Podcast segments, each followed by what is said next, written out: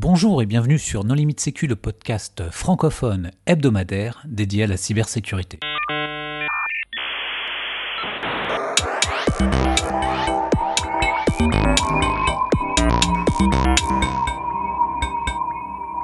Alors aujourd'hui, nous allons parler des apports de la technologie blockchain en matière de cybersécurité.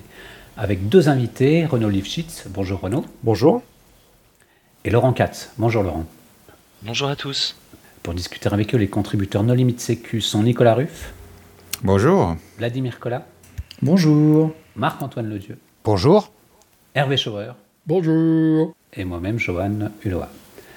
Alors, en préambule, Renaud, est-ce que tu voudrais bien te présenter? Oui, euh, René Ufchitz, je suis euh, expert cybersécurité chez euh, Oliseum et je m'intéresse à la blockchain depuis maintenant 10 ans. Laurent? Et donc pour ma part, euh, je suis euh, architecte blockchain chez IBM euh, et je m'intéresse à ce sujet depuis le tout début de 2018. Alors, Vladimir, très rapidement, est-ce que tu voudrais bien nous expliquer ce qu'est une blockchain? Non. Très rapidement, Euh, une chaîne de blocs ou une blockchain, en gros, c'est euh, euh, une certaine quantité de données, euh, de messages, de transactions, de choses comme ça, qui au bout d'un moment, passé une certaine taille, sont considérées comme un bloc. De ce bloc de données est réalisé un condensat cryptographique. Et pour le bloc, et à partir de là, un nouveau bloc euh, est débuté. Et au début de ce bloc, on a le condensat du bloc précédent. Ce qui fait que lorsqu'on réalise le condensat d'un bloc, en fait, on a également le condensat du bloc précédent. Ce qui fait que on peut prouver que l'authenticité d'un bloc et qu'un bloc n'a pas été modifié bah, du fait de cette chaîne justement de blocs. Alors, Renaud, quelles sont les fonctionnalités qui sont euh, intéressantes en matière de cybersécurité? Alors, il y a un aspect intéressant qui est la décentralisation, euh, non seulement pour euh, éviter le déni de service, donc les, les goulots d'étranglement qu'on trouve sur des systèmes informatiques euh, et qui peuvent, par, euh, par charge ou par attaque de déni de service distribué, en fait, euh, euh, faillir. Euh, là, on, est sur un système qui potentiellement peut être, euh, distribué, donc décentralisé, euh, donc qui peut éviter des problèmes de déni de service. Et d'autre part, un système qui peut être démocratique par des systèmes de, vote et de, consensus et qui permet de créer de la confiance ex nihilo sans avoir besoin d'une autorité de, de confiance centralisée. D'accord. Laurent, tu voudrais ajouter quelque chose? Euh, alors c'est une précision qui est un petit peu euh, plus haut level, euh, qui n'est pas directement liée euh, à la cybersécurité. Ce que dit Renaud est parfaitement vrai. Il faut aussi se souvenir que quand on va parler de la blockchain, il y a deux grands types de blockchain. Il y a ce qu'on appelle les blockchains publiques, qui sont les blockchains les plus connues, qui sont les premières à être apparues, qui sont des blockchains que tout le monde peut rejoindre, libre d'accès pour tout type d'utilisateurs. C'est évidemment Bitcoin, mais aussi par exemple Ethereum, aussi Tezos. Et il y a une seconde typologie de blockchain qui est apparue euh, après, euh, qui sont ce qu'on appelle des blockchains privées, ou qu'on appelle aussi des fois des blockchains d'entreprise, et qui là, pour le coup, ont simplement vocation à être rejointes par des acteurs institutionnels qui vont vouloir échanger de la donnée de manière sécurisée et immuable à l'aide de cette technologie. Sur le côté décentralisé, je suis moyennement d'accord parce qu'en fait, il y a plein de solutions aujourd'hui qui font du décentralisé et qui sont redondants. Par exemple, tout ce qui fait du GSLB, du Global Service Load Balancing, comme les CDN, etc., c'est réparti mondialement et c'est hyper robuste. Euh, Il n'y a pas de souci de déni de service. Après, moi, ce que je trouve intéressant sur les technologies type euh, blockchain, ça va être euh, le côté preuve, euh, où bah, tu as la preuve, euh, comme sur de la crypto. Euh, et il y a aussi le côté auditabilité et ouverture. Enfin là, je parle pour les chaînes publiques, c'est que n'importe qui peut aller vérifier que bah, un bloc, un élément est bien signé et n'a pas été modifié.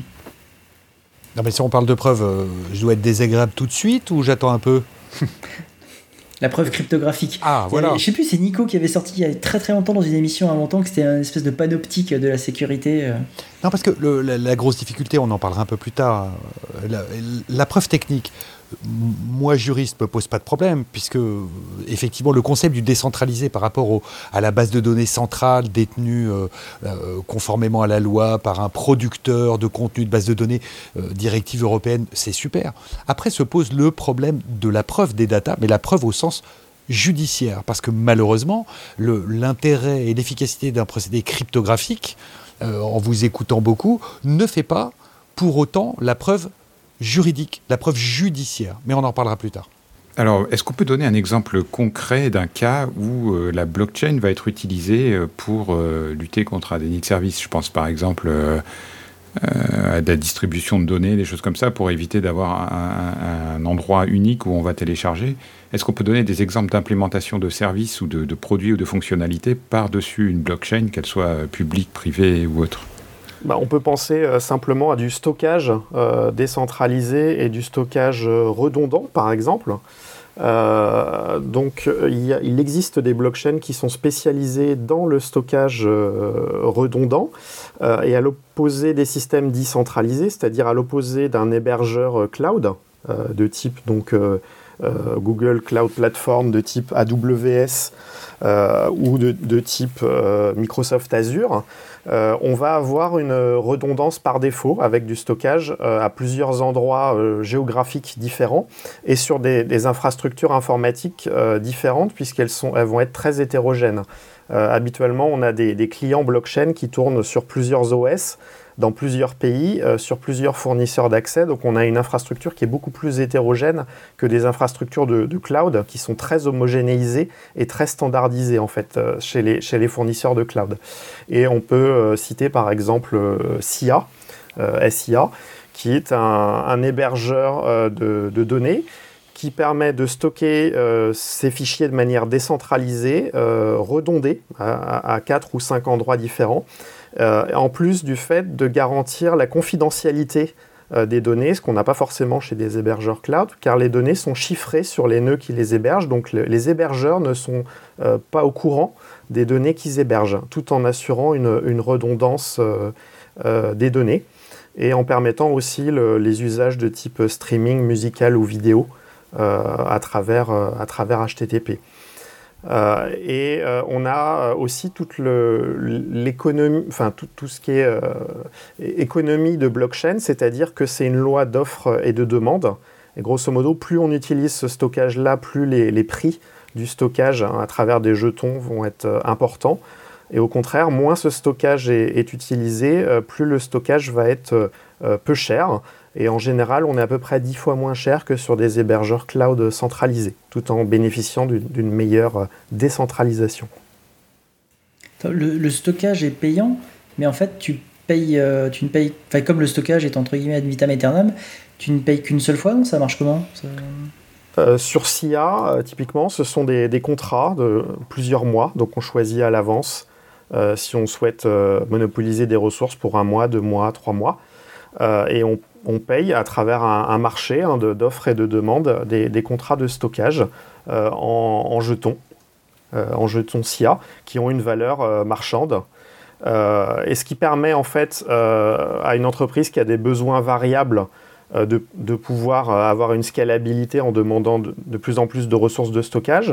Au contraire, un hébergeur qui, lui, aurait de la place disponible pourrait louer sa place disponible pour euh, gagner de l'argent, hein, donc rentabiliser des infrastructures qui ne seraient pas euh, totalement occupées. Donc c'est quelque chose de, symétrique en termes d'usage. Alors souvent, avec euh, l'avantage de la décentralisation, on a aussi les inconvénients de la performance.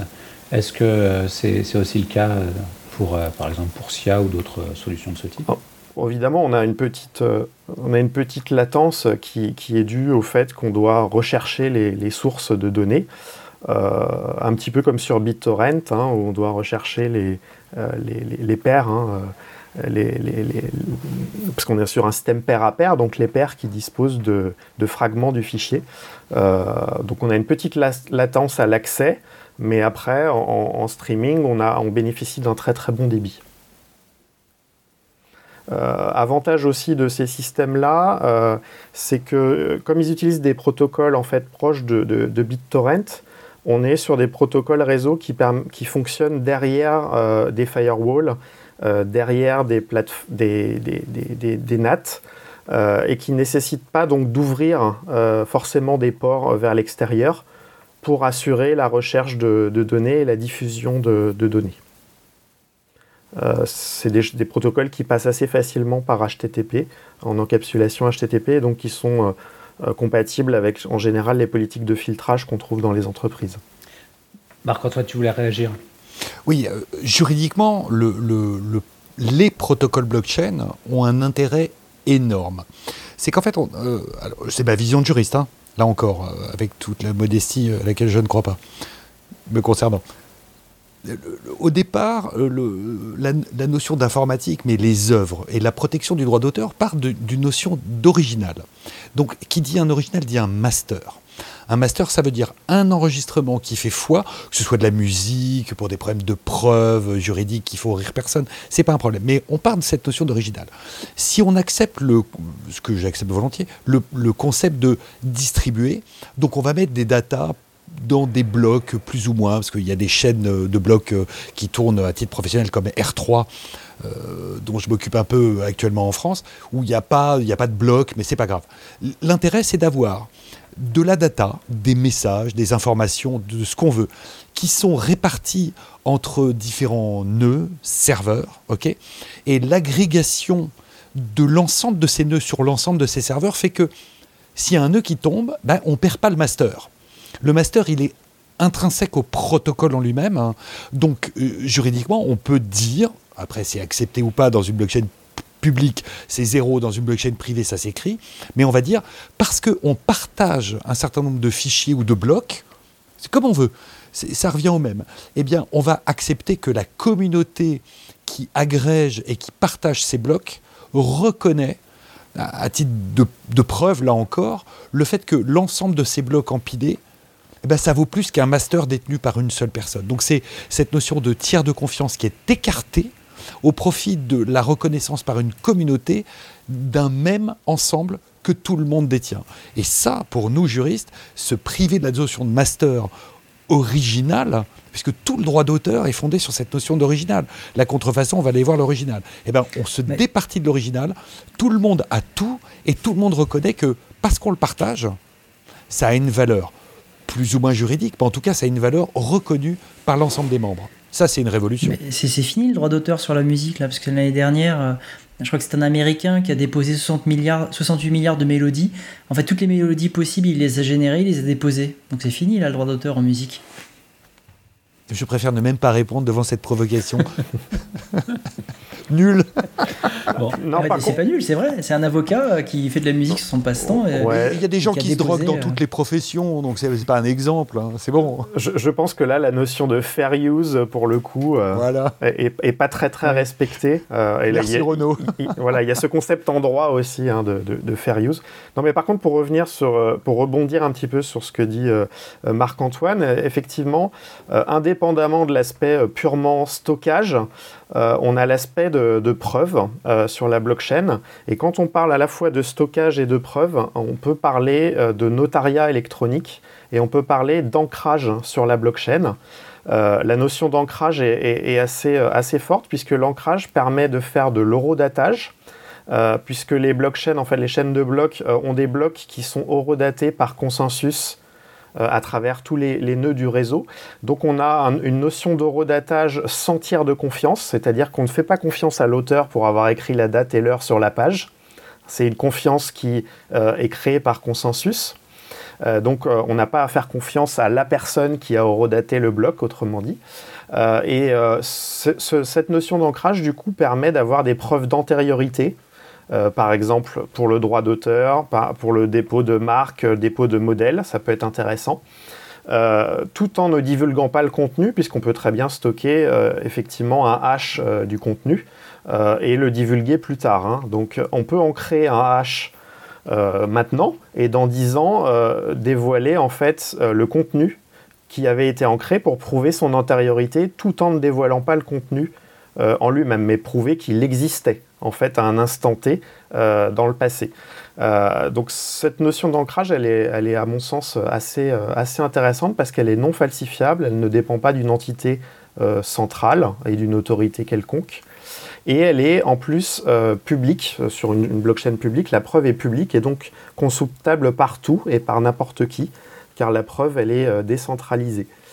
Euh, et euh, on a d'ailleurs des, projets hein, qui tirent parti euh, de, ces caractéristiques de, sécurité qui servent à faire de, l'ancrage. On peut citer par exemple un projet français qui s'appelle Wallet, W-O-L-E-T, EET, qui permet aux entreprises, à, travers des API, de faire de l'ancrage de documents sur la blockchain et donc d'horodater précisément des documents et d'en avoir une preuve au format JSON ou XML euh, électronique pour ensuite prouver bah, l'existence hein, de ces documents à, une date et heure donnée, existence euh, que n'importe qui peut ensuite consulter sur la blockchain Bitcoin, puisque en l'occurrence ils ont choisi la plus grosse blockchain, euh, la plus résiliente et la plus redondée euh, qui est Bitcoin. Euh, après, il peut se poser un problème éventuellement de euh, volume de données qui peut être un peu, important. En fait, quand il s'agit d'ancrage, c'est pas trop trop gênant. On utilise des, des objets mathématiques qu'on appelle des arbres de Merkel et qui permettent de combiner deux signatures en une, puis quatre signatures en deux, puis huit signatures en quatre, etc., etc. Et avec ces arbres binaires de Merkel, en fait, on peut stocker un nombre potentiellement infini euh, d'ancrage de signatures dans le même bloc. Donc euh, pour un, coût qui est toujours euh, similaire, on peut avoir une très très grande scalabilité d'ancrage. et c'est aussi ce qui est utilisé maintenant par plusieurs universités à travers le monde qui ont choisi en fait pour éviter la falsification des diplômes, la falsification papier des diplômes, d'émettre des preuves de scolarité ou des preuves de diplôme d'étudiants sur la blockchain.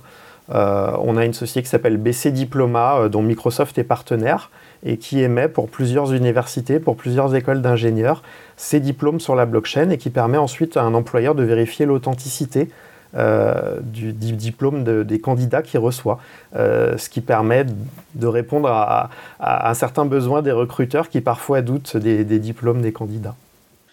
Donc on, a parlé de stockage décentralisé, on vient de parler de notariat, d'ancrage. Est-ce qu'il y a d'autres usages intéressants? Je pense qu'un troisième cas d'usage qui est vraiment intéressant est en fait pour tout ce qui va tourner autour de la traçabilité et de la traçabilité des actions dans le temps. C'est au demeurant la suite de ce que disait Renaud sur la capacité à pouvoir notariser. Euh, dans de très nombreuses blockchains, en fait, comme on est libre dans la transaction que l'on va porter sur la blockchain, qu'on va ancrer dans la blockchain, on va pouvoir notariser tout un ensemble d'étapes dans le cycle de vie d'un produit. Euh, je prends euh, par exemple euh, la logistique maritime, qui est un des cas d'usage que nous avons, que avons l'occasion de porter chez IBM. Eh bien, on va pouvoir tracer l'ensemble du parcours d'un conteneur maritime, d'un port à un autre, pouvoir enregistrer directement dans la blockchain la trace de tous ces documents douaniers pour pouvoir ensuite montrer patte blanche lorsqu'on arrive dans le port suivant, tous les documents euh, de transport. Et en fait, en inscrivant tout ça dans la blockchain, en inscrivant la preuve directement dans la blockchain, eh bien au moment où un contrôle a lieu par la suite, encore une fois, la confiance est elle aussi décentralisée. On va se dire qu'à partir du moment où le document provient de la blockchain, le document est bon. Il n'a pas pu être, il n'a pas pu être euh, retravaillé, il n'a pas pu être trafiqué.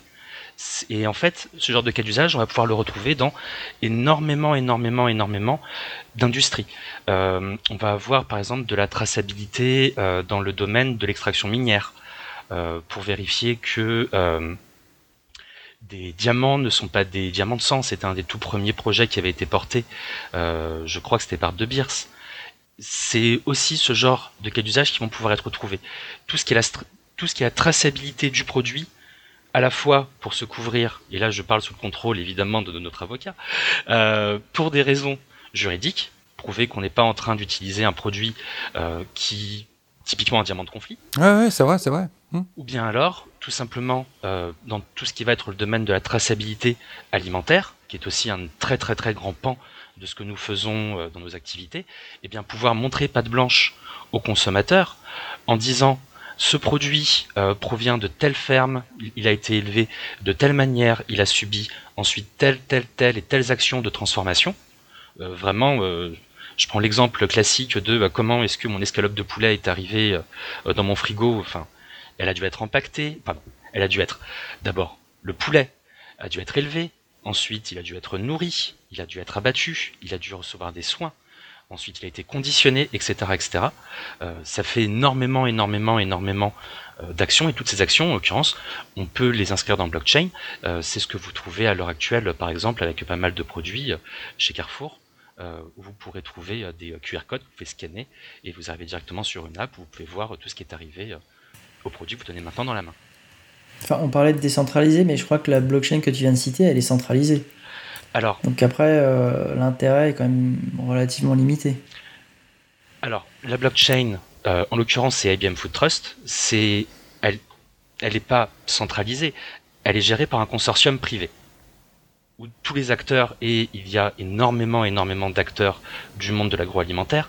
Euh, de mémoire, tu vas trouver euh, 300 membres différents de, de, du monde de l'agroalimentaire. Euh, il va y avoir Carrefour, il va y avoir Nestlé, il va y avoir Walmart. C'est de la décentralisation. Qui participent, mais euh, ceux, qui, ceux qui ont les nœuds. Alors, les nœuds, spécifiquement sur IBM, je ne pourrais pas te dire exactement où est-ce qu'ils sont hébergés, mais ça reste du Hyperledger Fabric et ça reste décentralisé, là pour le coup au sens cybersécu euh, au niveau mondial. Peut-être rajouter euh, une précision. Alors c'est vrai qu'on peut douter de l'intérêt de blockchain euh, hein, euh, et de leur fait que, enfin, du fait que ça peut être éventuellement substitué par des, bases de données. Je pense qu'il il y a quelque chose dont on peut douter, c'est de la centralisation et du fait que les blockchains soient privées. Donc centralisé et privé, en général, ça n'a pas d'intérêt. Par contre, que privé, ça peut avoir un intérêt versus euh, euh, une blockchain publique. Alors, je, m'entends privé au sens consortium. Parce que si on n'est euh, qu'un seul acteur, très clairement, donc si c'est vraiment totalement privatif, c'est substituable par une base de données. Mais dès lors qu'on est plusieurs acteurs à travailler sur la, même donnée, et donc qu'on va avoir des accès en écriture sur les, mêmes données, mais qu'on ne se fait pas forcément confiance, typiquement, donc différentes banques qui travailleraient sur une blockchain de consortium, il n'y a aucune raison que la Société Générale fasse confiance au Crédit Agricole ou à la BNP qui sont ses concurrents dans la vraie vie. Par contre, elles ont parfois besoin de travailler sur les mêmes données, donc on fait ce qu'on appelle des blockchains de consortium. Et les blockchains de consortium, pour le coup, euh, on n'a pas besoin de faire confiance dans un organisme. Donc c'est un modèle hybride entre la blockchain publique où la donnée est visible par tout le monde et la blockchain privée où je suis le seul à pouvoir lire et écrire sur la blockchain. Les blockchains de consortium, chacun va pouvoir écrire de son côté et lire tout le, reste des données, euh, on va dire, euh, écrites par les autres, tout en pouvant travailler euh, sans avoir ce modèle de confiance qui est nécessaire. Donc les, blockchains de consortium ont quand même un intérêt, euh, d'une part parce qu'elles sont redondées effectivement sur plusieurs sites, et s'il y a un site euh, qui est coupé d'Internet, si une des banques est coupée d'Internet, ben, ça n'empêche pas ses concurrents de travailler d'une part, et d'autre part, il n'y a pas besoin d'une confiance préétablie dans les blockchains de consortium si on est plusieurs à travailler sur la même donnée, et c'est en ça, je pense, qu'elles sont intéressantes toujours pour cet aspect de confiance. Condition que, ouais, c'est à condition que les nœuds soient bien répartis chez euh, les différents acteurs de cette. Euh, voilà, l'idée c'est que vraiment qu'il y ait des nœuds chez les différents acteurs du consortium. tu ne l'as pas cité, mais il y a par exemple R3 euh, qui est le consortium entre certaines banques françaises aujourd'hui. Oui, tout à fait. Si, tous les nœuds sont hébergés chez le même acteur, on n'a plus de, décentralisation et l'intérêt d'une blockchain de consortium est, effectivement tout, tout, tout limite. Hein. Alors, pardon de vous, interrompre dans vos réflexions, mais en réalité, si on veut le voir du côté juridique, il y a deux types de blockchains. La blockchain de consortium, c'est zéro. Il y a les blockchains publiques, c'est-à-dire les blockchains où on n'a pas besoin d'accepter des conditions générales, où le fait de télécharger un logiciel et de se servir du système crée la confiance, mais de facto, et non pas de jurer. Alors, de jurer, ça j'adore, ça c'est l'expression méga chic, qui veut dire qu'en droit, ça vaut que dalle. Ok Donc, de facto, Bitcoin, ça marche, tout le monde se fait confiance. Techniquement, ça tourne. Je n'ai aucun problème avec ça. Vous allez voir un tribunal en disant qu'il y a un problème sur Bitcoin, mais surtout, vous ne m'appelez pas et n'appelez aucun de mes confrères sérieux. Vous prenez directement votre pelle et votre râteau et vous allez vous baigner en Bretagne du Sud au mois de février. Comme ça, vous ne serez pas déçus. Et comme ça, Johan sera en train de vous regarder, il se baignera peut-être avec vous. Maintenant, la réalité juridique, je, ne conteste en rien le côté technique. La réalité juridique de l'autre côté, c'est que si vous voulez donner une forme de preuve au sens judiciaire du terme, c'est-à-dire une preuve, quoi, pas, pas du baratin technique, que je respecte, il n'y a que des acteurs privés qui vont aller signer un contrat, vous l'appelez CGU, vous l'appelez condition générale, vous l'appelez contrat, ok, qui soit dans un même groupe d'entreprises, des entreprises différentes ou concurrentes, ça, c'est une blockchain privée. Et qu'est-ce que ça veut dire juridiquement la blockchain privée? Ça veut dire que des opérateurs, même concurrents, R3 est le parfait exemple. On se met d'accord sur un protocole, on a des intérêts concurrents, on va ancrer dans un répertoire, un registre distribué des datas dont tous les membres de la chaîne du réseau parce qu'en fait, le terme réseau, ça passe bien aussi, apparemment. Parce que des fois, on dit tu chaîne. peux parler de GIE, je pense que c'est plus. Euh, non, non, non, on rentre pas dans le côté juridique de la structuration, on s'en fout. Que ce soit des filiales et une maison mère, ou que ce soit 23 banques toutes concurrentes, si elles signent un contrat en disant à partir du moment où moi je mets dans la chaîne, tu reconnais que ce que j'ai mis dans la chaîne est valable, et donc ce que toi tu mets dans la chaîne, je vais reconnaître que c'est valable, la notion de blockchain de consortium ne veut juste, juridiquement, rien dire. Alors c'est peut-être du marketing, c'est peut-être très joli, mais c'est soit public, et ça vaut juridiquement que dalle, et ne m'appelez pas, soit c'est privé, ça s'écrit, c'est un peu compliqué, et là, ça peut marcher ça s'encadre quand même de manière un peu sévère et on peut parler ensuite du problème des consensus et comment on va répartir la charge du consensus. Euh, je, suis entièrement d'accord. Euh, je suis entièrement d'accord avec toi, Marc-Antoine. Mais euh, alors, y a, on distingue donc le public, le privé et le consortium pour les usages. Et il y a un terme d'ailleurs technique qui rejoint l'aspect juridique, qui est blockchain permissionné ou blockchain non permissionné. Et là, qui, qui, nécessite Absolument qui, qui, dit qu'en fait, on a l'autorisation d'écrire et qu'on est bien identifié. Exactement, c'est l'autorisation d'écrire, c'est tout à fait vrai. Parce que l'autorisation de lire, on s'en fout complètement. Tout à fait. Si moi je décide, de, je suis une université, je décide de mettre mes diplômes en lecture, mais j'en ai rien à faire juridiquement, que tout le monde vienne lire. Et dans une blockchain de supply chain, c'est pareil. Si je veux que le consommateur, il vienne lire euh, le poulet, il a grandi à tel endroit, il a été buté à tel autre endroit, on l'a découpé tel jour, telle heure à tel endroit, et on l'a mélangé avec euh, je sais pas quoi, le problème de la lecture est totalement indifférent, sauf pour les blockchains où l'administration fiscale vient lire et tout le monde a déclaré que ce qui était dit dans la blockchain, là, faut arrêter de plaisanter parce que ça vaut déclaration papier. Là, il y a du sang sur les murs, mais c'est du droit fiscal et c'est un autre problème. Mais sinon, effectivement, l'important dans une blockchain, public-privé, c'est qui a le droit d'écrire. Si tout le monde a le droit d'écrire sans contrôle, ça vaut juste que dalle. Autant je suis d'accord avec toi, euh, Marc-Antoine, sur tout le côté. Euh, le plus important c'est la lecture, autant il ne faut pas oublier que énormément des cas d'usage qu'on est en train de voir apparaître, je pense, dans le milieu de l'industrie, encore une fois dans la supply chain, c'est aussi tout ce qui va être la traçabilité euh, de fournisseurs vers l'amont, vers, vers la personne qui va rassembler des pièces. Et là, à ce moment-là, on se retrouve dans un problème où la lecture n'est pas possible pour tout le monde. Où en fait, on va avoir une blockchain où des fournisseurs de rang 1, 2 et 3 vont devoir aller écrire des informations dans la blockchain sans qu'ils ne puissent savoir ce que leurs petits concurrents, leurs petits camarades ont fourni comme pièces au niveau au-dessus. Et donc, en fait, toutes les blockchains, euh, tu parlais de R3 Corda précédemment, R3 Corda sa propre version euh, pour la ségrégation des données avec le ledger subjectif, Hyperledger Fabric, qui est celle que nous, par exemple, on va utiliser euh, à une autre possibilité pour tout ce qui est le fait de ségréguer l'information entre différents acteurs, mais cette capacité à dire qui peut lire et quand on peut le lire, et surtout qui a le droit au niveau technique, est extraordinairement important dans la manière dont on conçoit les réseaux à l'échelle. Absolument. Absolument. voilà. Parce que quand on est en train de faire des petits prototypes, ce ce n'est pas un problème. Et c'est vrai que c'est ce, que ce dont nous parlons là est vraiment une problématique de blockchain privée, euh, quand on, euh, pardon, de blockchain publique. Quand on arrive dans des blockchains privées qui, prenons quatre banques en train d'échanger des informations, euh, typiquement, ce qui s'est fait avec tous les protocoles, ça, s'est fait avec R3 Corda en France, il y a Ligon qui l'a fait avec Hyperledger Fabric pour le suivi des hypothèques, c'était en Océanie.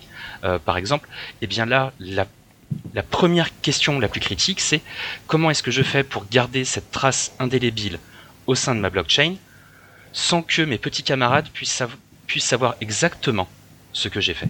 Fastoche, le chiffrement.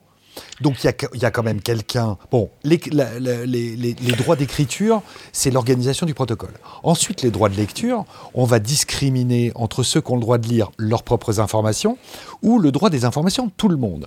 Ce qui veut bien dire, au final, qu'il faut qu'il y ait un j'ouvre les guillemets, hein, et le terme n'est pas juridique, il faut qu'il y ait un maître de la chaîne, c'est-à-dire quelqu'un qui orchestre, qui a le droit d'écrire, qui a le droit de lire, et qui permettent de dire à tout le monde mettez-vous d'accord et vous signez en bas à droite et on va bien dire que c'est comme ça que ça marche entre nous. Et c'est une blockchain privée. Ce que vous voulez dire là, c'est que ce serait plus facile de faire tout ça avec des chaînes de blocs privées qu'avec euh, les technos précédentes type euh, infrastructure de gestion de clés ou PGP, hein, puisque historiquement, par exemple, tous les DRH, tous les établissements financiers, euh, enfin toutes les grandes banques françaises, euh, s'étaient fait un jour une quai partie pour pouvoir s'échanger entre eux des choses qui ne les regardaient que eux. voilà. Donc c'est ça que vous voulez dire, c'est que on, peut faire plus facilement ce qui nécessitait avant des choses plus compliquées, c'est ça? Exactement. Parce que là, les applications pratiques, euh, on les voit pas encore. Hein. Aujourd'hui, les gens font encore, euh, utilisent encore, des, Hervé, Hervé, des infrastructures de gestion de clés. On est d'accord il y en a plein des infrastructures blockchain, des protocoles blockchain, on va le tourner comme ça, qui fonctionnent, mais pour l'instant, ça n'arrive pas encore au niveau du grand public. Pour l'instant, c'est surtout du B2B, c'est beaucoup de supply chain dans, dans le food, euh, là je viens d'en voir dans les cosmétiques euh, qui viennent d'être lancés. Il y a plein d'exemples. Moi, je suis en train de travailler dans le domaine de l'art, c'est pas encore complètement public, c'est en train de se finaliser. Okay Maintenant, ça va commencer à arriver côté grand public. Là, ça va être compliqué d'expliquer aux gens. Et en fait, ce que je vois dans les démarches marketing. Alors là, je, change de casquette, j'enlève mon, chapeau d'avocat avec ses plumes. Le, problème qu'ont les professionnels aujourd'hui, qui vont lancer des blockchains de, traçabilité, certification, ok, sur du grand public, c'est qu'en fait, le mot blockchain fait peur. Donc déjà, euh, quand on écrit les CGU expliqués par les pros, parce que moi, je n'invente pas les protocoles. Attends, les, PKI, les infrastructures de gestion de clés, ça fait très peur depuis toujours, et ça a ramé pendant plus de 20 ans. Mais le mot blockchain, aujourd'hui, ça fait super buzzword. Hein. Moi aussi, hein, la première fois qu'on m'a dit Marc-Antoine, blockchain, j'ai dit Tu peux épeler, s'il te plaît?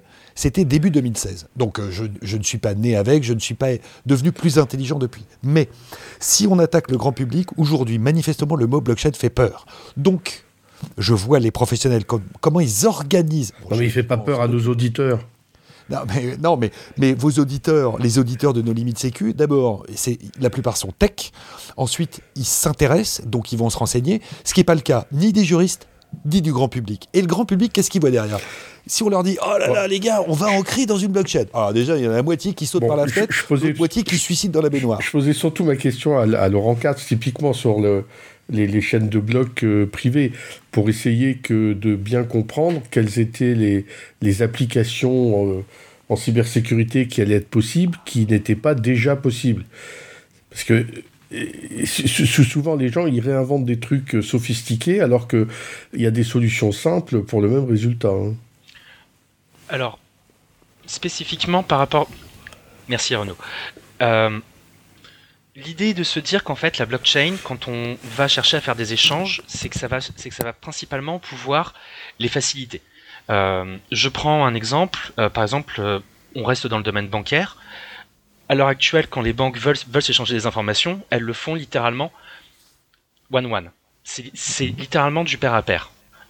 avec, alors, je ne suis pas un expert en, en cybersécurité, mais, je suppose que ce sont des, des VPN ou des équivalents qui vont permettre d'avoir quelque chose de parfaitement sécurisé l'un avec l'autre. Ah, il y a aussi beaucoup de tiers de confiance. Oui, justement. Et là, et, là, par exemple, on peut parler de Swift. Swift qui, par exemple, bizarrement, de lancer sa propre blockchain pour pouvoir euh, faire des échanges et, et sur une blockchain privée.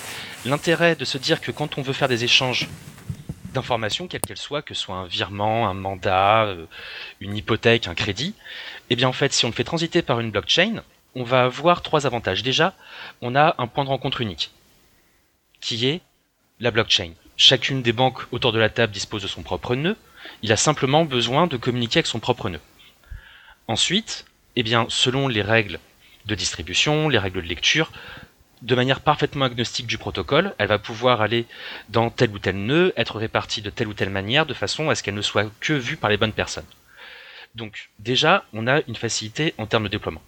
On a aussi un gain en termes de résilience, parce que si jamais, par exemple, euh, prenons BNP, Société Générale et le Crédit Lyonnais, par, exemple, eh bien, si jamais l'un des nœuds venait à tomber, eh bien, j'ai prévu au niveau de mes règles le fait que je puisse contacter un nœud d'un de mes, de ce qui sont désormais des partenaires.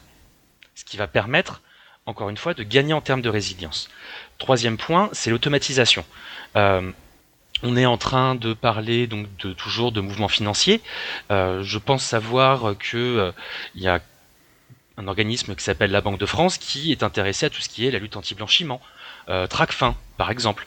Eh bien, on peut se dire que dans les smart contracts, je suis pas fan du terme smart contract parce que contrat veut dire qu'il y a engagement légal. Nous, nous on parle de chain code, par exemple sur Hyperledger Fabric, ce que je trouve plus honnête. Eh bien, on va pouvoir avoir des règles d'automatisation qui vont dire oh là oh là oh là, ce mouvement est suspect pour une raison XY, on va pouvoir envoyer une alerte à qui de droit. Et en fait, puisque, puisque tu, as, tu as utilisé le terme, qu'est-ce qu'un smart contract? Un smart contract, de manière parfaitement agnostique du protocole, c'est simplement la capacité à, à, exécuter une instruction sur la blockchain avec une bonne vieille logique if, then, else. Euh, c'est euh, if trigger A, then. C'est euh, qu'on a tous appris euh, en C. La particularité aussi, c'est que c'est du code qui se trouve dans la blockchain, donc qui normalement ne peut pas être modifié et qui était exécuté dans certaines conditions euh, mhm. lors des transactions. Ce qui fait d'ailleurs, il y a eu pas mal de cas dans le passé de, smart contracts qui avaient des, des, bugs ou des failles de logique qui ont pu être contournés pour voler de l'argent. Voilà, ce sont des programmes autonomes qui, peuvent être Turing complet. Donc c'est vraiment euh, n'importe quel programme informatique, n'importe quelle logique informatique aussi complexe soit-elle, peut être écrite, euh, gravée dans le marbre sur la blockchain et être exécutée de manière autonome euh, sans pouvoir être modifié, puisqu'on on peut sceller le, code dans un bloc, effectivement. Et à ce moment-là, même le créateur du, programme ne peut pas modifier les règles du jeu euh, après coup. Euh, règles du jeu qui peuvent être des règles métiers, des règles financières, des règles techniques, des règles numériques, etc. etc. Un dernier point pour, un dernier point pour compléter et pour rebondir sur ce que tu dis Renaud très justement, il faut aussi se dire que dans beaucoup de cas d'usage, on va, se dire je ne veux pas que mon smart contract ne soit exécuté qu'une seule fois. On va se dire que je veux qu'il soit exécuté par tel, tel, tel et tel membre de mon réseau. Que je veux peut-être, si on est dans, un système avec un régulateur qui aurait rejoint euh, le réseau, eh bien le régulateur doit systématiquement exécuter le smart contract et valider son output, plus de tout autre participant.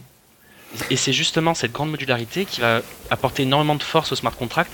C'est toute cette capacité à se dire on va avoir tout un tas de règles de validation et d'exécution des smart contracts qui vont faire plus que simplement l'automatisation.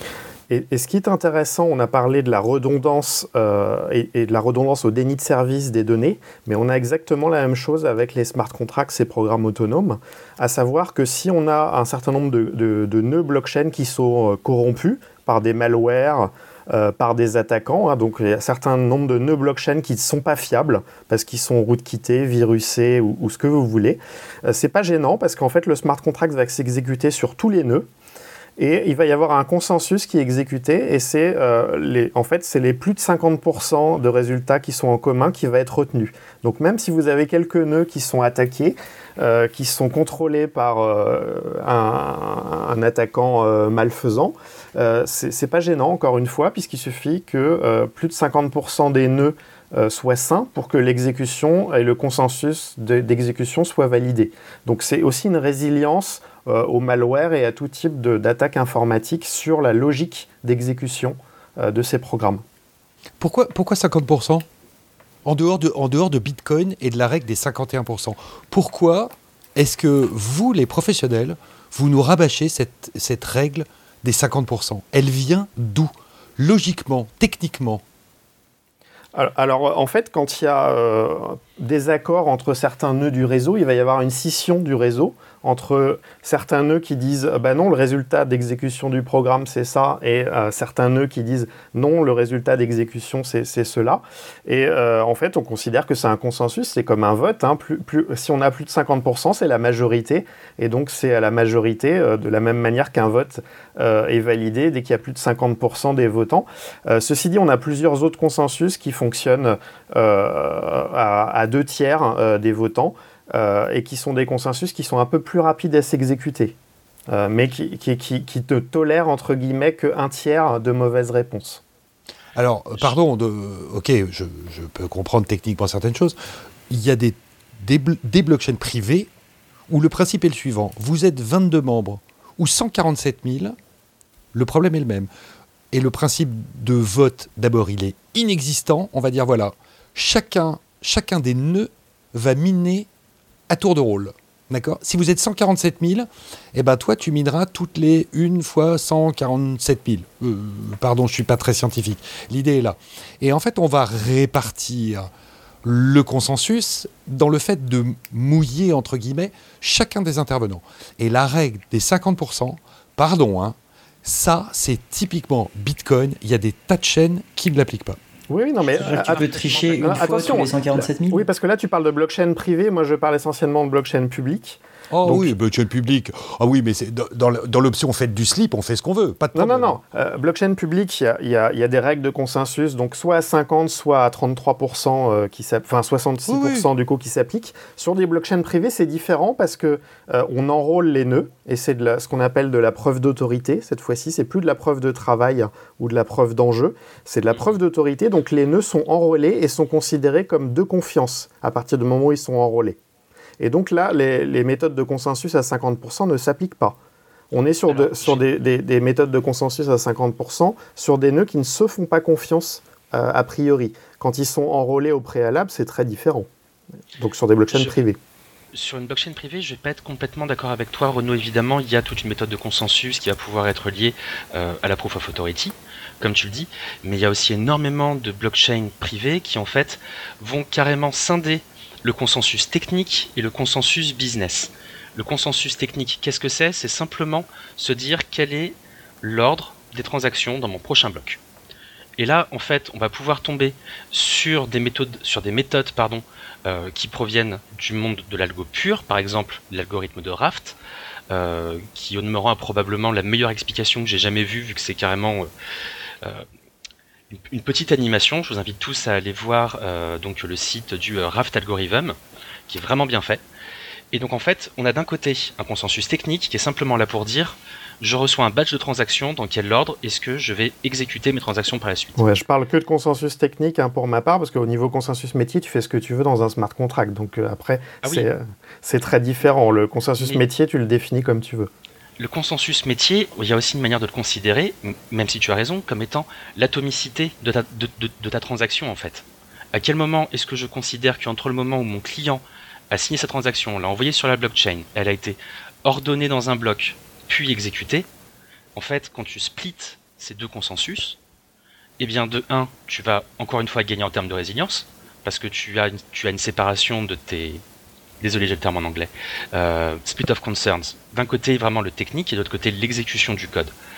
Et ensuite, tu vas avoir ton, atomicité complète qui va te permettre d'éviter un double spending parce qu'il y a un service dédié qui a donné un ordre au bloc et qui a dit à tout le monde, voilà l'ordre dans lequel vous, allez maintenant l'exécuter. Ok. Est-ce qu'il y a d'autres aspects qui euh, pourraient être intéressants en matière de cybersécurité? On peut peut-être parler euh, du, traitement euh, distribué, parce qu'on a parlé du stockage distribué, on a parlé de l'ancrage et des possibilités de, euh, de redater de, voir des preuves.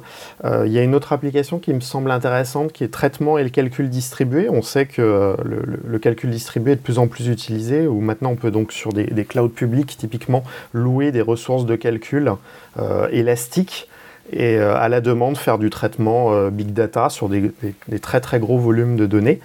Euh, là encore, on est sur des, systèmes qui sont assez homogènes hein, d'un point de vue technique et d'un point de vue architecture.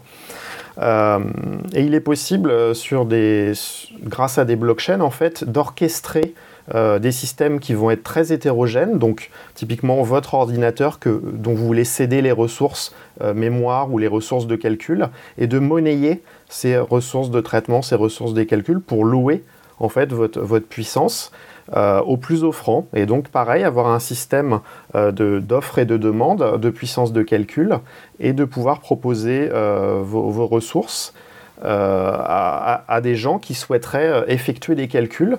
Donc en vous livrant un conteneur, typiquement un conteneur Docker, avec tout l'environnement d'analyse de données euh, euh, que la personne qui souhaite déployer donc cet environnement de calcul euh, souhaite embarquer.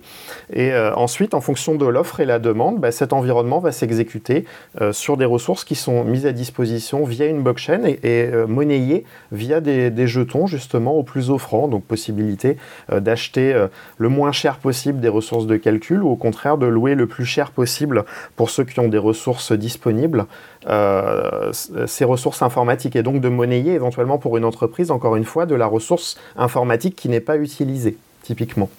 Euh, après se pose éventuellement le problème de la confidentialité des données.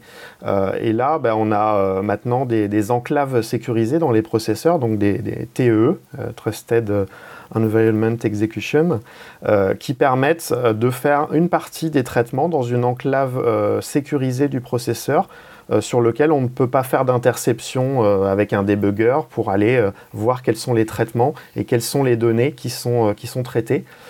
c'est un domaine qui est en, fort développement, bah, y compris d'ailleurs chez les gros fournisseurs de cloud. Hein. par exemple, Azure hein, propose une offre Confidential Computing où tous les traitements sont effectués dans des enclaves sécurisées et donc vous pouvez faire des traitements big data sur des données auxquelles Microsoft n'a pas accès euh, puisque vous soumettez des données euh, euh, chiffrées avec, avec une clé publique et seule l'enclave qui a la clé privée va pouvoir déchiffrer les données et effectuer ces traitements sur ces données-là. voilà. Et donc on peut faire ça de manière décentralisée, encore une fois au plus offrant, et monnayer des ressources qui ne sont pas utilisées. Enfin, là, pour le coup, ça ne repose pas sur des théories mathématiques comme l'algorithme de Raft ou la solidité des, algorithmes de hachage, mais c'est juste sur la qualité de l'implémentation par le fournisseur. Donc AMD SEV ou Intel SGX ou euh, il y en a d'autres chez ARM. Ouais, ouais, ouais. Et là, on se sert plutôt de la blockchain pour des aspects, on va dire, économiques. C'est-à-dire, je souhaite euh, euh, louer mes ressources au plus cher ou au contraire, je souhaite faire des traitements le moins cher possible. Et on a des projets bah, comme iExec qui propose, projet français lyonnais d'ailleurs, iExec qui propose cette, cette, infrastructure, ou, Golem hein, qui propose donc des infrastructures décentralisées qui sont d'ores et déjà d'ailleurs utilisées par des studios de cinéma pour faire du rendu 3D pour des, films d'animation notamment. Ce que je veux dire, c'est que les algorithmes de chiffrement homomorphique dont tout le monde parle et que tout le monde attend, euh, ça reste aujourd'hui extrêmement limité. Ça n'a aucune application pratique à part additionner deux nombres euh, en, deux secondes. Alors là, on ne parle pas de chiffrement homomorphique, mais de traitement dans des enclaves. Ce qui est un petit peu différent, c'est du chiffrement asymétrique pour le coup. Euh, où vous, côté fournisseur de données, vous chiffrez les données, elles sont déchiffrées dans l'enclave de l'unité qui va traiter les données. Euh, et, et, traité avec des algorithmes tout à fait traditionnels, mais dans un environnement sécurisé. Après, il y a euh, effectivement le chiffrement homomorphique qui va arriver. Il y a déjà des infrastructures de traitement euh, homomorphique de données qui, qui, existent. On peut citer par exemple la blockchain Nucifer, qui permet de faire du traitement sur des données chiffrées directement. Alors, on avait fait un épisode dessus, mais est-ce qu'on peut rappeler ce que le chiffrement homomorphique? Le chiffrement Ouais, le chiffrement homomorphique, c'est le traitement de données euh, chiffrées, euh, et elles restent chiffrées euh, à tout moment des, étapes de traitement, c'est-à-dire qu'à aucun moment elles sont déchiffrées avant d'être traitées. C'est une sorte de monde miroir dans lequel on peut effectuer des, opérations. Alors au, lieu d'effectuer l'opération sur du texte en clair, on va effectuer des opérations différentes sur du texte chiffré. Euh, mais on a l'équivalent qui va être réalisé donc sur de la donnée purement chiffrée. Et au final, quand on va déchiffrer la donnée, on sera rendu compte que l'opération aura été euh, appliquée le, traitement aura été appliqué sur la donnée sans qu'à aucun moment elle n'ait besoin d'être déchiffrée par la, personne qui fait le traitement. En matière de, en matière de cybersécurité, on est habitué à, à avoir des bugs et donc à mettre à jour. Est-ce que le fait que il y a une importance fondamentale à ce qu'une fois lancé le code de la chaîne de blocs euh, reste figé. C'est pas euh, quelque chose. Euh, Là, tu parles des smart contracts surtout. Parce que le code des outils qui animent la chaîne de blocs, il change régulièrement. Il y a constamment des, des évolutions des logiciels qui font tourner. et eh ben pourquoi ça poserait un problème à ce moment-là pour le smart contract? Je veux dire, à partir du moment où des, des bah parties s'entendent, il ne faut pas qu'il bouge. C'est partie de la chaîne de blocs. Il, voilà, il, y a son condensat qui a été, qui a été et alors? qui est mis dans la chaîne de blocs, donc tu peux pas le changer. Si on mais mais c'est n'importe quoi cette histoire. Si on décide qu'un je, je, pose la question tu veux le changer, à nos invités. De, de, splitter la chaîne mais, en deux. Mais ça veut dire rien du tout ces histoires. Alors est-ce que le fait que ce soit figé, c'est et, et, le risque de bug, c'est pas un, un, désavantage en matière de cybersécurité. Mais du moment que tout le monde est d'accord, là, pardon. Euh, oui, parce que tout le monde est d'accord sur, que ce soit sur, le, code qui est erroné, sur la taille des blocs, sur la manière dont on va hacher les blocs ou le contenu des smart contracts. Si tout le monde est d'accord, que c'est transparent et qu'il y a du consentement, est-ce que c'est pas une hein, complexité? Consentement. Est-ce que c'est pas une complexité technique de devoir faire du code euh, sûr dès le départ? Qu'on pourra pas mettre à jour alors, ouais, moi je vais répondre aussi, parce que ça c'est une vision un petit peu erronée de la blockchain, euh, Hervé. déjà, on peut faire des, smart contracts qui se mettent à jour euh, simplement en créant des interfaces. On crée du code avec des interfaces et euh, ces interfaces. Ah oui, mais dans ce cas-là, la chaîne de blocs est piratable. Attention, attention, attention. Il y a plusieurs choses. Soit tu choisis en fait, soit ton smart contract effectivement il est figé auquel cas ben, tu, c'est un choix, tu, fais le choix qui soit figé, soit tu fais le choix qui soit euh, qu'on puisse le mettre à jour. Et à ce moment-là, tu écris une interface euh, d'appel. Et cette interface pointe vers d'autres euh, smart contracts et tu peux changer ces pointeurs en changeant des cases mémoire. Simplement, c'est vraiment des appels de fonctions et des, changements de pointeurs. Donc, tu peux dire, bah, cette fonction-là, elle pointe vers tel smart contract. Et puis, si tu as besoin de le mettre à jour, bah, tu redéploies un smart contract et tu la fais pointer vers ton smart contract V2. Euh, la même fonction. Donc on peut faire des, mises à jour par, par ce biais-là, puisqu'on a des espaces mémoire qui sont modifiables. C'est juste euh, une superposition, en fait, un millefeuille, et ton état final, c'est la superposition de ce millefeuille-là. C'est ça qu'il faut comprendre. Euh, en fait, tu as des variables hein, dans les smart contracts qui sont modifiables dans le temps. Simplement, pour voir la valeur actuelle de la variable, bah, il faut prendre en, compte toutes les modifications euh, de, la variable au cours du temps. Et donc, il faut regarder le dernier bloc pour avoir la dernière mise à jour typiquement de cette variable-là. Mais c'est une superposition d'états en plusieurs couches. Et donc, on peut parfaitement faire le choix d'avoir des smart contracts euh, euh, qu'on peut mettre à jour, ou faire le choix d'avoir des smart contracts qui sont figés. On a le choix de faire les deux. Par ailleurs, il est possible euh, de euh, déployer en même temps qu'on déploie un smart contract dans sa forme binaire, parce que c'est du bytecode, hein, c'est euh, donc c'est du code précompilé, on va dire, les smart contracts pour des raisons de performance. On peut associer des métadonnées vers le code source de ce smart contract-là. Et les compilateurs, en fait, sont des compilateurs qui sont déterministes, c'est-à-dire qu'on peut associer le code source ainsi que les options de compilation qui ont donné lieu à ce code compilé de telle manière à ce que n'importe qui puisse vérifier que le code source qu'on a joint en métadonnées au smart contract est bien le code source qui a servi à générer le smart contract, et bien donc le code source qui sera exécuté si on appelle ce smart contract-là, euh, grâce à la compilation déterministe euh, qui, est, euh, implémentée dans ces compilateurs, typiquement dans, Solidity sur Ethereum. Donc on est capable de vérifier l'association entre un code source et un code binaire en particulier, donc de vérifier qu'on a bien le code euh, d'un euh, smart contract qui est déjà déployé, et donc on sait précisément l'auditer d'un point de vue code source. Voilà. Et d'autre part, il existe des blockchains, pour aller encore un petit peu plus loin, des blockchains où on écrit des smart contracts dans des langages formels. Alors c'est le cas par exemple de la blockchain Tezos.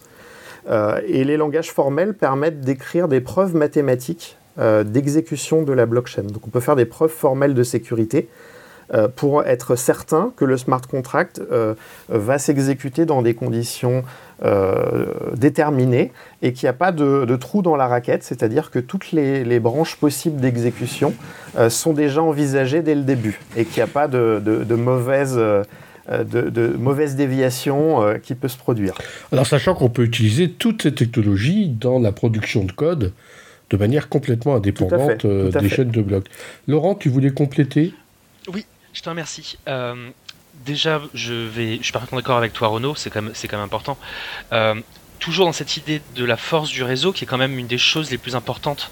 Euh, ce qu'il faut se dire, c'est que vu que accessoirement notre chain code va être déployé sur un ensemble de nœuds, eh bien, mettons si jamais je suis un acteur malicieux et que je vais commencer à utiliser une API pour aller changer mon chain code, il faudrait que je sois en capacité à le faire sur l'ensemble des nœuds du réseau. Alors, évidemment, sur une blockchain privée, ça veut dire que je vais pouvoir, enfin, ça voudrait dire que moi, en tant qu'acteur malicieux qui serait d'une banque A, je devrais réussir à contacter une API qui, de toute façon, n'est contactable que par rapport à une whitelist, quelque part au fond euh, d'une factory de, la banque concurrente. Toutes les blockchains modernes, production ready, que ce soit ETH, que que ce soit Ethereum, que ce soit Corda, que ce soit Hyperledger Fabric, euh, sont capables d'avoir des smart contracts évolutifs. Après ça, elles vont avoir différentes méthodes. Euh, par exemple, il y a aussi des blockchains euh, qui vont pouvoir utiliser des smart contracts et déployer des smart contracts à la manière de services. Sur Hyperledger Fabric, on a une feature qui s'appelle le, déploiement distant, où en fait on va déployer nos smart contracts à la manière d'un bit package Heroku, où en fait on va invoquer à distance directement le smart contract pour pouvoir euh, faire nos différentes transactions. Euh, l'intérêt, c'est aussi de pouvoir lancer plusieurs instances de smart contract à la manière d'une architecture service pour pouvoir euh, avoir une bonne scalabilité, une bonne performance. Et ne pas avoir un bottleneck qui apparaîtrait parce que bah, simplement je n'ai qu'une seule instance de mon smart contract qui est en train de tourner. Ok, leur tourne, on approche de la fin. Renaud, Laurent, est-ce que vous voudriez apporter quelque chose en conclusion? Je pense qu'il y a pas mal de, cas d'utilisation euh, potentiels hein, qui, restent encore à, développer. Euh, autour de l'identité décentralisée, par exemple, comment s'authentifier sur plusieurs sites, prouver qu'on est la même personne sans toutefois dévoiler, par exemple, son nom, son prénom et, montrer patte blanche en, donnant toutes ces données à caractère personnel. Euh, il y a beaucoup de voies d'exploration aussi autour du vote électronique qui permettent, ben, on, l'a vu lors des élections américaines, euh, de lever des problèmes comme l'auditabilité des votes, euh, comptabiliser les votes tout en préservant la confidentialité de, ces votes. Donc d'avoir un système qui est transparent, qui est temps réel, qui permette le dépouillement sans euh, évidemment répondre aux, problèmes usuels que sont de vérifier qu'une personne ne vote pas deux fois, parce que ça, on a, le problème avec un vote physique comme avec un vote électronique. Donc la blockchain ne résout pas tout, bien évidemment, mais permet une auditabilité, une traçabilité et même une comptabilité des votes potentiellement immédiate, tout en permettant de faire de la confidentialité avec des, des preuves zéro knowledge, par exemple. Et on commence à voir de plus en plus d'algorithmes zero knowledge qui se déploient sur la blockchain. Parce que, évidemment, pour des raisons de, RGPD, de confidentialité, on ne peut pas mettre des données métiers, des données financières directement sur la blockchain. Par contre, on peut mettre des preuves qu'on a ces données-là euh, à travers soit des, identifiants, soit euh, mieux des signatures des données en question. Donc, Zero Knowledge, hein, algorithme à apport de connaissances nulles. Ça a été inventé en français par des Français, donc on va le dire en français. Laurent, tu voudrais ajouter quelque chose? Euh, Juste un petit mot euh, pour dire que euh, je pense que la techno-blockchain, il y a énormément de brouhaha qui est dû au cours actuel de Bitcoin, pour ne pas le citer. Il y a quand même toute une série de cas d'usage extraordinairement intéressants que ce soit pour les, blockchains publiques, que ce soit pour les blockchains privées. On n'a pas eu l'occasion d'en parler aujourd'hui, mais ce sont quand même deux paradigmes qui ont vocation à communiquer l'un avec l'autre, euh, plutôt que tard, euh, dans un monde où des blockchains publiques vont pouvoir tous nous connecter avec des blockchains B2B privés qui vont pouvoir graviter autour. Euh, il y a aussi plein d'autres, il y a aussi plein d'autres sujets dont on pourrait parler, tout ce qui est de l'ordre de la tokenisation. Et je ne suis pas en train de parler de crypto-monnaie en parlant de tokenisation, mais la capacité, comme tu le disais Renaud, à parler de tout ce qui va être capacité à générer un propre token qui prouverait mon identité, mon droit peut-être à monétiser mes propres informations plutôt que d'avoir des cookies. Euh, il y a un nombre de cas d'usage pour les blockchains qui, je pense, commencent à peine à, être trouvés. Et euh, je pense que c'est une techno dont on va continuer à entendre parler pendant encore euh, un très bon paquet de temps et qui va résoudre à la fois des problématiques techniques et métiers. Bon, Laurent, Renaud, merci beaucoup d'avoir accepté notre invitation. Vladimir, oui. de la minute fail. Et oui, alors je le rappelle, le principe de la minute fail est de présenter un incident ou événement passé de sécurité en prenant du recul avec humour, mais ce n'est pas d'accabler les gens, donc je ne citerai aucun nom et modifier euh, pas mal d'éléments. Donc cette fois-ci, il s'agit d'un petit double fail euh, bah, lié à la thématique euh, de cette émission, concernant une solution de suivi de trucs dans une blockchain. Donc je vais rester flou, mais j'ai été mandaté pour faire un test d'intrusion et une revue de code source d'une solution de blockchain qui servait à prouver que des trucs venant de partenaires externes étaient d'origine d'origine par rapport à la société qui proposait cette euh, chaîne de blocs. Euh, donc il s'agissait d'une blockchain basée sur Ethereum complétée de smart contracts. Alors premier fail, c'était une euh, chaîne de blocs complètement centralisée, qui, donc, ce qui limitait fortement l'intérêt.